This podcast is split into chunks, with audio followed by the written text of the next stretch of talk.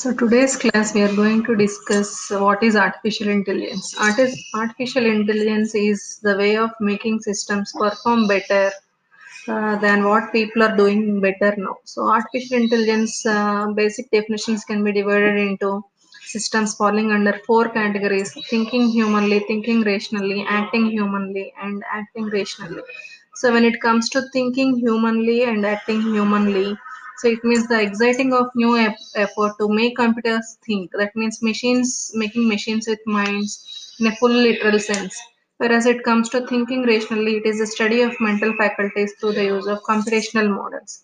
So when we discuss about acting rationally, it means the art of creating machines that perform functions that require more intelligence when performed by people. And it can also be defined as a study of how to make computers do things at which the moment present people are doing better.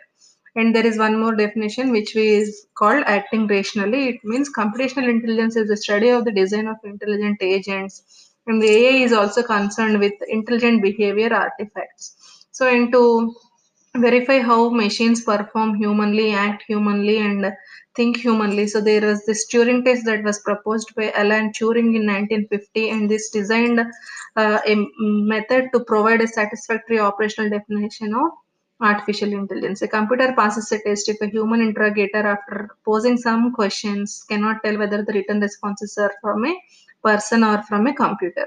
So based on this, so natural language processing, knowledge representation, automated reasoning, machine learning. So all these are the most important entities of any artificial intelligence system.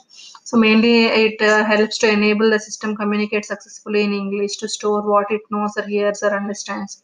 And uh, automated reasoning helps to use the store information to answer questions and to draw conclusions. And similarly, machine learning helps the system to, draw, to adapt new circumstances and to detect and explore new choices. So all these are the key factors that uh, are helpful in developing any intelligent rational artificial agent.